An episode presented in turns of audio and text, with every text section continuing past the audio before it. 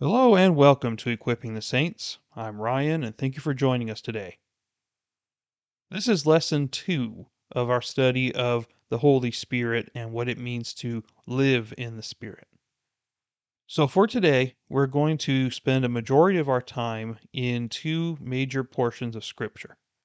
So if you have your Bibles, let's go to the book of Mark, chapter one. Let's begin there, and then we will also go to Acts chapter one, and then later we will go into the book of Romans to reinforce some of the points we're making here. Let's go ahead and read what Mark has to say in the first eight verses of chapter one. The word says, "The beginning of the gospel of Jesus Christ, the Son of God, as it is written in Isaiah the prophet, Behold, I send my messenger ahead of you, who will prepare your way, the voice of one crying in the wilderness, Make ready the way of the Lord, make his paths straight. John the Baptist appeared in the wilderness, preaching a baptism of repentance for the forgiveness of sins. And all the country of Judea was going out to him, and all the people of Jerusalem, and they were being baptized by him in the Jordan River, confessing their sins. John was clothed with camel's hair and wore a leather belt around his waist, and his diet was locusts and wild honey. And he was preaching and saying, After me one is coming who is mightier than I, and I am not fit to stoop down and untie the thong of his sandals. I baptize you with water, but he will baptize you with the Holy Spirit." So what we're going to be talking about today is the idea and the doctrine regarding Spirit baptism, because this is an important doctrine that we need to understand because it is critical to our understanding of salvation and how God operates in repentance and how the activity of man contributes nothing to our salvation, where God is the one that does all of the work and is the only one who is able to save our souls. So John the Baptist here is a forerunner of Christ, because in verse nine, we're going to see that Jesus Christ comes onto the scene. He goes to John the Baptist, and he himself gets baptized. So something is very interesting about this piece of Scripture.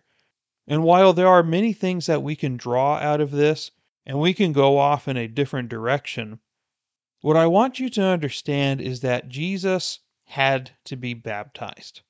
Okay? But there's a reason why he had to be baptized. Because it says here that they would go to John the Baptist, and they would have a baptism of repentance. And repentance is to turn directions, to change course from doing one thing and then doing something else. So in this case, when repentance is referred to in the Bible, it's typically referring to that you are doing sinful things and you are changing your mind and you are going back to God. So this is the attitude of repentance that is being talked about here in verse four. So John the Baptist came out of the wilderness and he preached a baptism of repentance. And this repentance, the ultimate goal, like it says, is the forgiveness of sins. We understand that Jesus Christ is the Lord God himself, and he is also a man, so that mystery of the incarnation is there, but there's one thing that we have to fully understand. He was sinless from beginning to end. So if he was sinless, why did Jesus Christ need to be baptized for the forgiveness of sins? Doesn't that seem unnecessary? Why would Jesus need to baptize himself if he did not commit any wrongdoing? Well, the main reason he did it was for us. He did it to set an example for us of how we are to present ourselves for baptism in an attitude of repentance and obedience to God. Yes. But not only that, but what the Bible teaches is something called double imputation. When Christ was born, lived, died, resurrected, all of those things that from beginning to end of his ministry, two things resulted from that. One was your salvation, right? The salvation of your soul, rescuing you from hell. And that is what he did on the cross. That is what he did rising from the dead to prove that he did it. But then secondly is he imputed his righteousness to you. And the only way that he could present and impute his righteousness to you is to live a perfect life as a man. And so as a human being, he was obedient to everything that the law of Moses commanded. He was commanded to be baptized in order to be ordained as a rabbi. What Jesus did was completely intentional, and it was in order to demonstrate perfect obedience not only to God, but also to the institutions of God that were given to man, namely the law of Moses. So as a result, we have a double imputation of not only righteousness, but also salvation, cleanness in the eyes of God because of what Jesus Christ did. And what a glorious thing it is that he bestowed that to us. But coming back to the concept of baptism, it says in verse eight that John the Baptist was not giving them the Holy Spirit. He makes this very clear here, and for a deeper study on this, I highly recommend going into the book of John, because it goes into more detail on certain things. But what he says here in verse eight is very interesting. I baptized you with water. He's showing you that it was not something that would give you salvation. But why he's baptizing is, for one, to fulfill what the prophecy said, making the way of the Lord ready. And how is he making the way of the Lord ready? He's making the paths straight for those who are ready to receive him. So the way that he's making them ready is through repentance, showing them that they need to be baptized. And to the Jewish people of this day, the concept of baptism was not a foreign concept. The Jews, however, were shocked by the call for baptism of John the Baptist. Why? And to better understand that, you have to understand the law of Moses, because it states in the law of Moses that this was a ceremonial washing. This was an act to sanctify a person, to make them holy. But your average Jew did not get baptized. The people who got baptized were the ones that were not Jewish, that wanted to enter into the Jewish community. They were the ones that were required to go through the ceremonial baptizing. So for a Jew to be commanded to baptize was very strange to them, because they were already Jews. And what John is trying to show them is that it is an attitude of the heart rather than it being just a tradition. So when we come to verse eight, it doesn't make sense at first. I baptize you with water. We get that. But it says that he will baptize you with the Holy Spirit. Where in the four Gospels do we ever see Jesus baptizing someone? We don't see that anywhere. He doesn't baptize anyone. It mentions at one point that he was at a different portion of the river than John the Baptist, and that they were baptizing people in Jesus' presence, but he himself was not doing the baptizing. His disciples were. So what does it mean to be baptized by the Holy Spirit? The Bible here is making a distinction between water baptism and spirit baptism.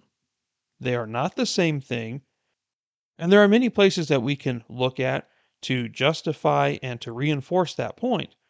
But let me ask you, if John performed a baptism in this water with a Jewish person, and even if they fully repented, was John able to forgive their sins? The answer is no, because the Bible is specific that only God can forgive sins.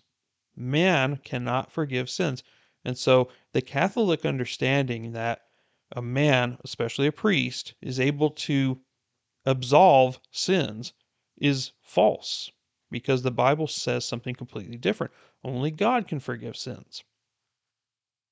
So there is a distinction here between water baptism and spirit baptism.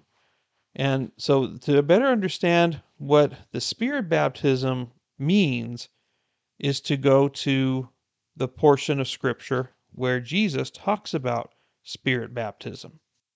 So turn with me to Acts chapter one. Look with me at verse four.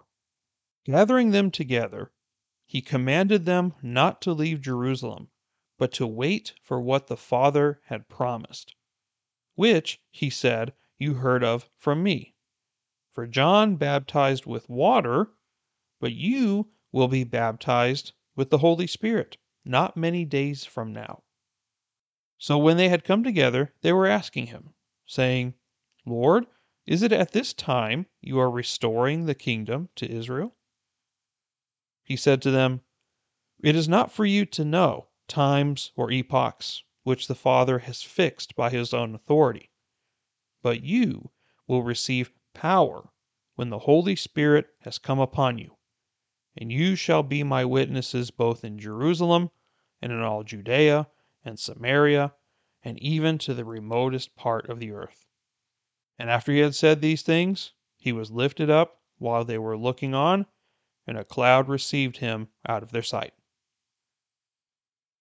So Jesus, right before he goes to heaven, he reminds them that John baptized with water, which does not have eternal significance. But what he's telling them is that they will be baptized by the Holy Spirit. And to get a full grasp of this information, I highly suggest going to John chapter fourteen and studying what Jesus is saying about the Holy Spirit himself. But for the sake of time, let me just tell you briefly what it says. It says that the Holy Spirit was going to come after Jesus left. He was going to be a promised helper, a promised counselor, a parakletos, which is a legal representative in the Greek language, such as like a lawyer or a defense attorney. So in this language, the Holy Spirit is our parakletos. So he is our defender, he is our guide, he is our advisor, he is many things. And he would not come until Jesus left. And after Jesus left, the Holy Spirit would take over this work. He would be indwelling the believers, which we see at Pentecost. That is the fulfillment of what Jesus is saying in Acts chapter one. And after they receive the Holy Spirit at Pentecost, then they go wild and they do all sorts of amazing things for the name of God. But it required the Holy Spirit's interaction and activity within the individual in order to make this work. And this could not happen while Jesus was here, because while Jesus is the Lord, he was also human. And he could not be everywhere with everyone as a human being. So the Holy Spirit was going to take over the work because he is, just like Christ in his deity, is omniscient and omnipresent, but he is not bound to a body. And so for that reason, the Holy Spirit had to come, and he had very important work that he is still doing today for our salvation. He is testifying and confirming all the words of Christ. Therefore, Spirit baptism is an activity of the Holy Spirit himself. It is not something that we can do ourselves. It is not something that we can just discover on our own. God has to intervene in your life in order for you to be baptized by the Holy Spirit. And when you're baptized by the Holy Spirit, that is what saves you. You are made clean by the activity of God. Not a lot of people like this topic, you know, and there's a good reason for that, because of pride. Some of it is just ignorance and, and an immature understanding of how God works. But this goes down the rabbit hole of things like predestination, free will, all these different aspects that may conflict with the human understanding of God and man. But it's making it very clear throughout the scripture that physical baptism is something, but spirit baptism is far better, and it is superior to physical immersion. Just like John said, he baptized with water. And yeah, that can cleanse you on the outside, but only the Holy Spirit can cleanse the inner heart of a person. And ultimately, that is what Jesus led us to. He made a way for us to be saved. And that is through the indwelling Holy Spirit that chooses us and chooses to save us.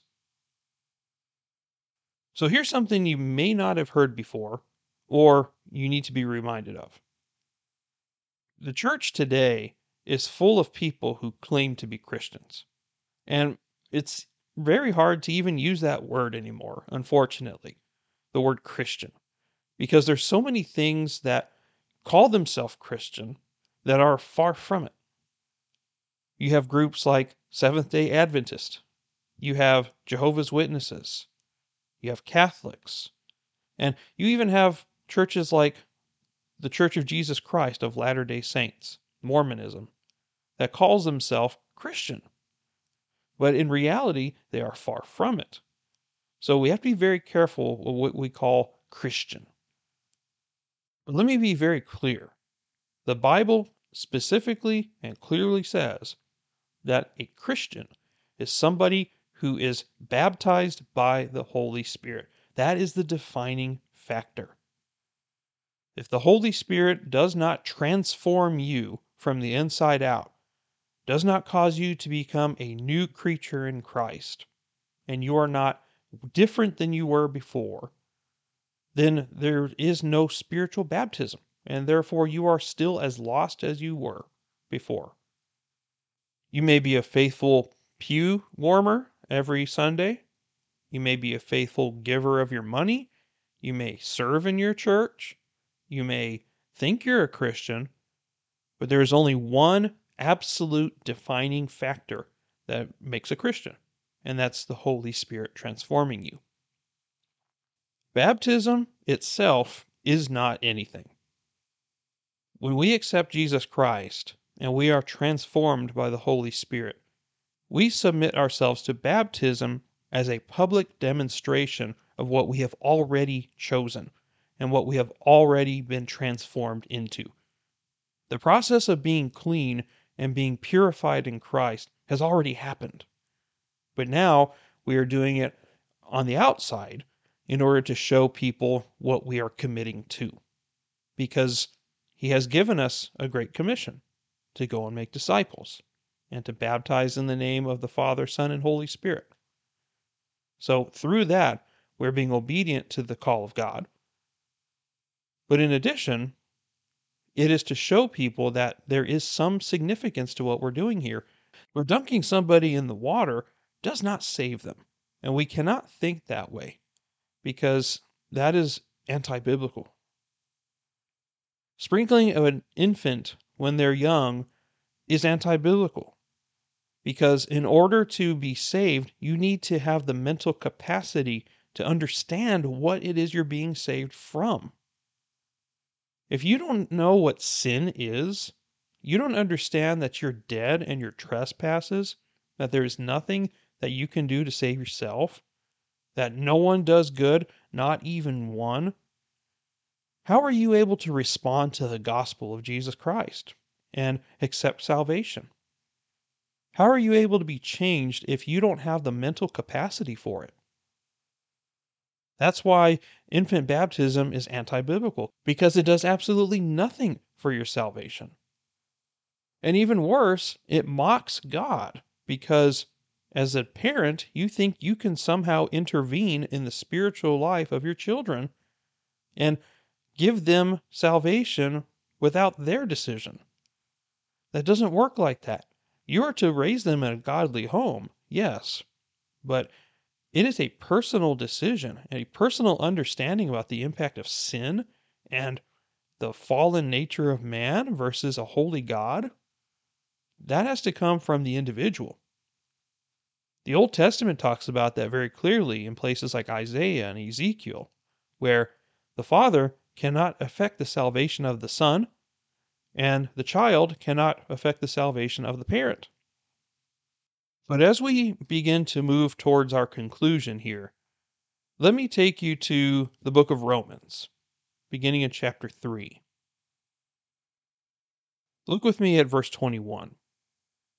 But now, apart from the law, the righteousness of God has been manifested, being witnessed by the law and the prophets, even the righteousness of God through faith in Jesus Christ for all those who believe.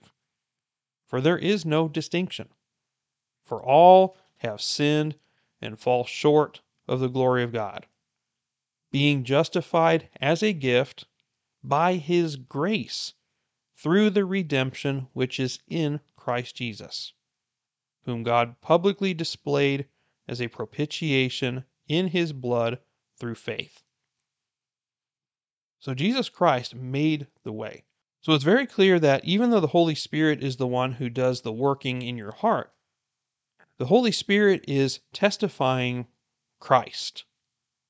Jesus Christ is the one who saved you.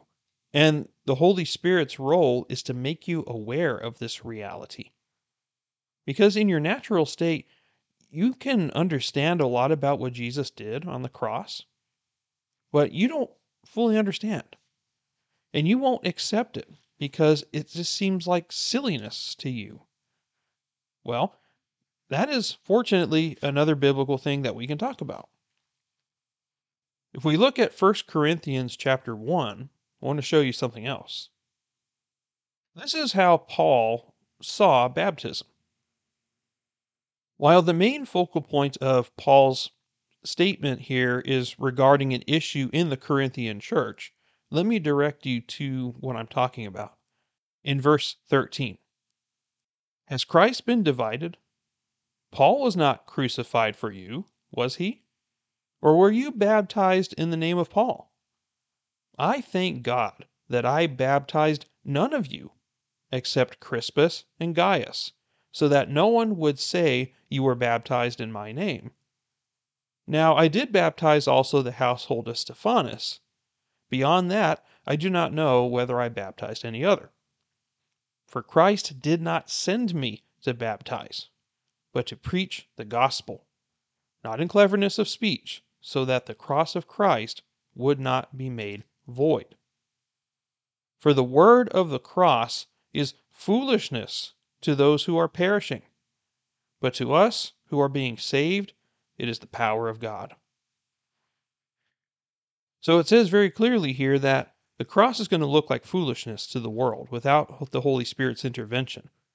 But another thing to note here is Paul, being one of the greatest apostles that ever lived, he didn't place a lot of emphasis and importance in baptism. That means something, doesn't it? If Paul himself is saying that he didn't baptize many people, and he doesn't even remember who he baptized, but it doesn't matter, because that's not what saves you. He makes it very clear here that baptizing isn't going to save you, but the gospel, the preaching of the gospel, is going to save you. Turn with me to chapter three, and let me read one more piece of scripture to wrap this up. And again, we can go on a, a long discussion of how the Holy Spirit operates and and all the implications of spirit baptism. But we need to understand that this is something that was given to us by God. And because we have been blessed with this, we are no longer the same. And look here what it says at verse sixteen. Do you not know that you are a temple of God, and that the Spirit of God dwells in you? If any man destroys the temple of God, God will destroy him. For the temple of God is holy, and that is what you are. Very interesting language here. How can we, as sinful human beings, be holy?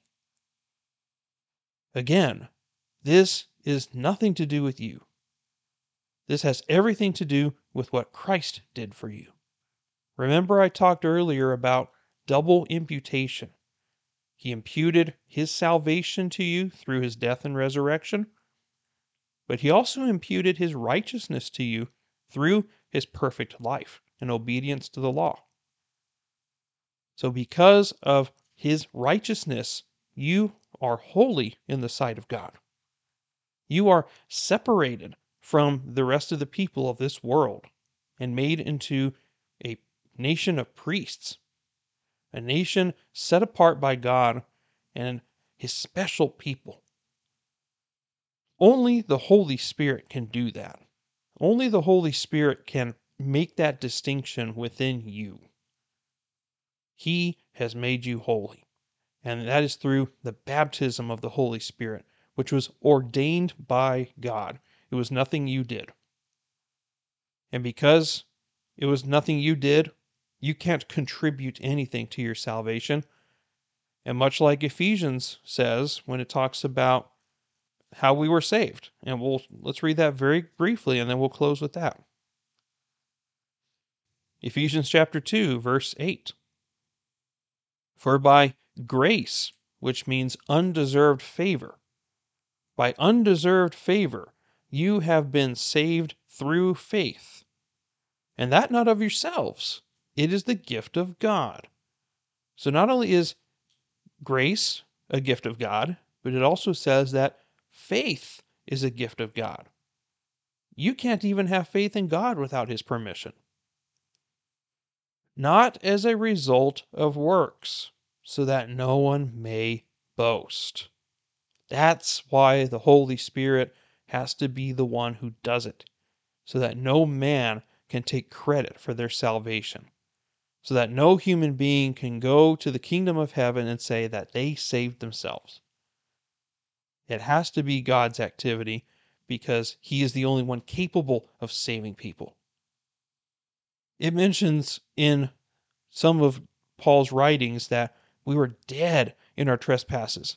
Verse one says it very clearly right here.